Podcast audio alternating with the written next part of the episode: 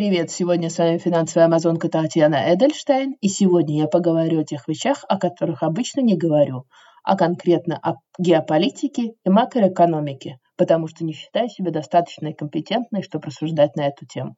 О чем же я хочу вам сегодня рассказать? О том, что примерно неделю назад все американские финансовые газеты, да не только американские, также крупные медийные агентства писали лишь об одном. О том, что кривая доходности по облигациям Федеральной резервной системы США развернулась. Или же произошла инверсия кривой доходности.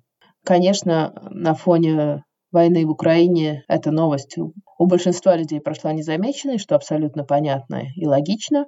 Почему это так важно и какое вообще имеет отношение какие-то статистические показания на рынке в США ко всему остальному миру? Ну, перевернулась какая-то там кривая. И что с этого? Однако это очень важное событие на фондовом рынке Америки, и не только Америки, но и мира.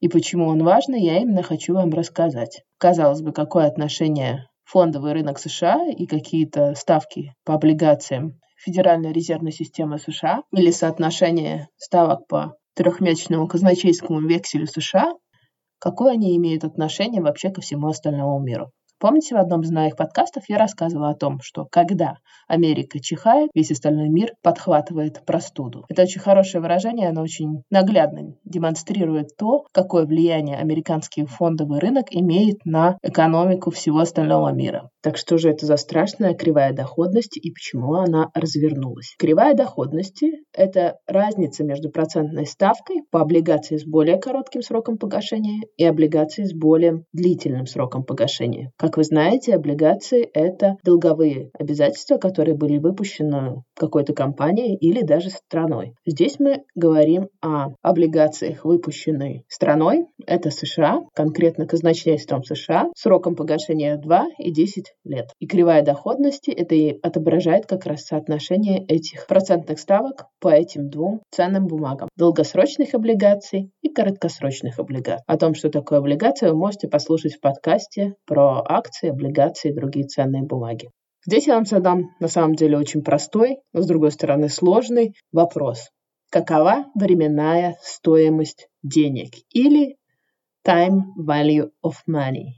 Это основополагающее вообще понятие в финансах как таковых, и каждый из вас должен его понимать. Временная стоимость денег – это, на самом деле, степень, в которой деньги, доступные сегодня, стоят больше, чем такая же сумма в будущем из-за потенциала их роста. И эти процентные ставки по облигациям являются основным компонентом, количественным компонентом этой представления этой временной стоимости денег. Задумайтесь, действительно, деньги сегодня должны стоить всегда больше, чем деньги завтра. По той простой причине, что завтра может произойти все, что угодно. Ведь чем на более долгий срок ты занимаешь деньги, тем дороже тебе это обойдется. Есть такое понятие, как риск дефолта. Риск того, что твой партнер, который занял у тебя деньги, вообще не отдаст тебе деньги, потому что банкротирует. И этот риск дефолта, он всегда вносится в ожидаемую норму доходности инвестиций, которая будет компенсироваться инвестором, предполагая большую доходность для более высокого риска дефолта. При нормальных обстоятельствах долгосрочные инвестиции имеют большую премию. То есть, чем дольше срок погашения облигации, тем больше тебе будут платить купоны по этой облигации. Купоны – это проценты, которые тебя выплачивают за то, что правительство США пользуется твоими деньгами, которые ты заплатил за облигацию, фактически дав взаймы дяде Сэму.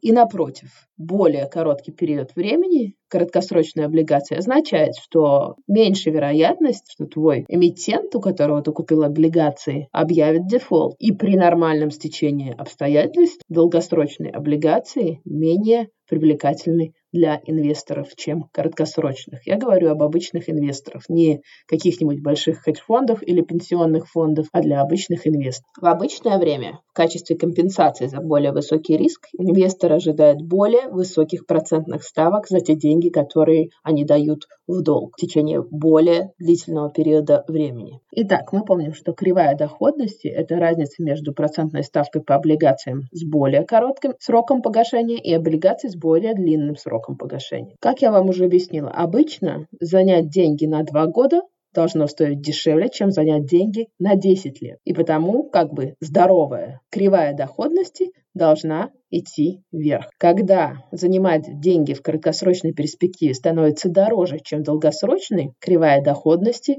наклоняется вниз. То есть происходит ее инверсия. Кривая доходности по-английски это yield curve, а инверсия это inversion. Так почему же происходит инверсия? Инверсия происходит из-за того, что крупные игроки на фондовых рынках продают акции и переводят свои деньги в облигации. А это значит, что они потеряли доверие к экономике и считают, что те небольшие проценты, которые выплачивают такого рода облигации, показатели по таким бумагам как бы будут лучше, чем по акциям, потому что их ожидания от экономики невелики. То есть это потеря доверия, назовем это так. Также надо понимать то, что доходность облигаций отражает не только фактор риска. Инвесторы также покупают и продают эти ценные бумаги, то есть облигации, в зависимости от того, что, по их мнению, произойдет с инфляцией. Ведь как происходит в нормальной ситуации? Когда идет экономический подъем, инфляция тоже растет, как правило. То есть они думают, что цены будут все больше расти в ближайшие годы, и, соответственно, если они сейчас вложат большие деньги на долгий срок, это подорвет их покупательскую способность. И потому доходность облигаций всегда содержит в себе также премию за инфляцию.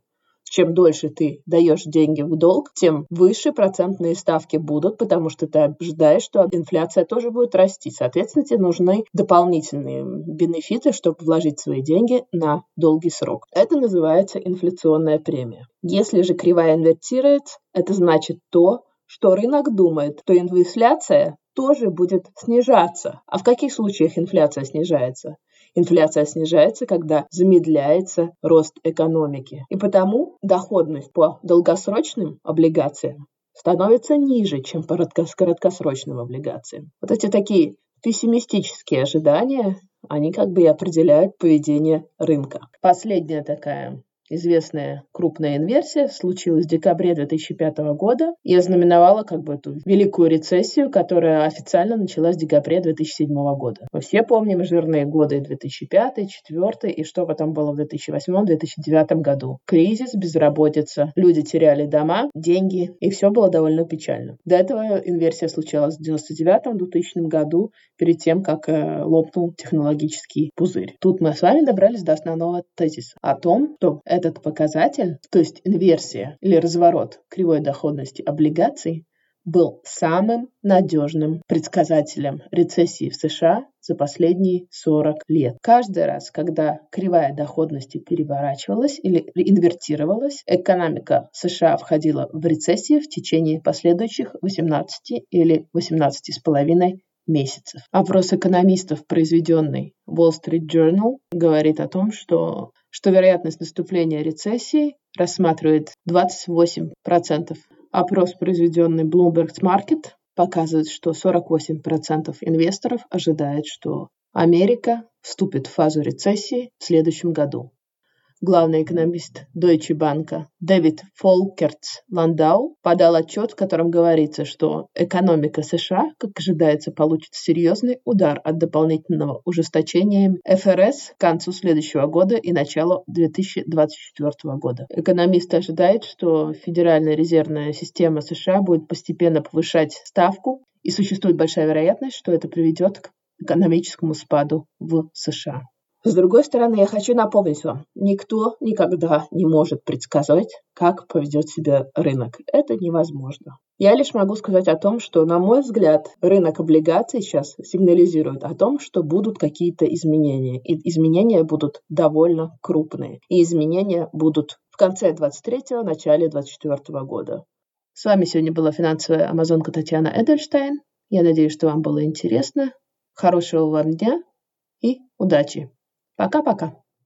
Наш юрист просил сказать, эта серия подкастов записана исключительно в образовательных и информационных целях. В рамках серии подкастов я не предоставляю финансовые консультации. Соответственно, не принимаю во внимание ваши цели, финансовые ситуации, ваши потребности, знания или опыт. любые упоминания какого-либо конкретного финансового инструмента, продукта, услуги, провайдера услуг случайны и не несут оценочных суждений или побуждения к какому-либо действию. Пожалуйста, ознакомьтесь с полным текстом дисклеймера на странице подкастов.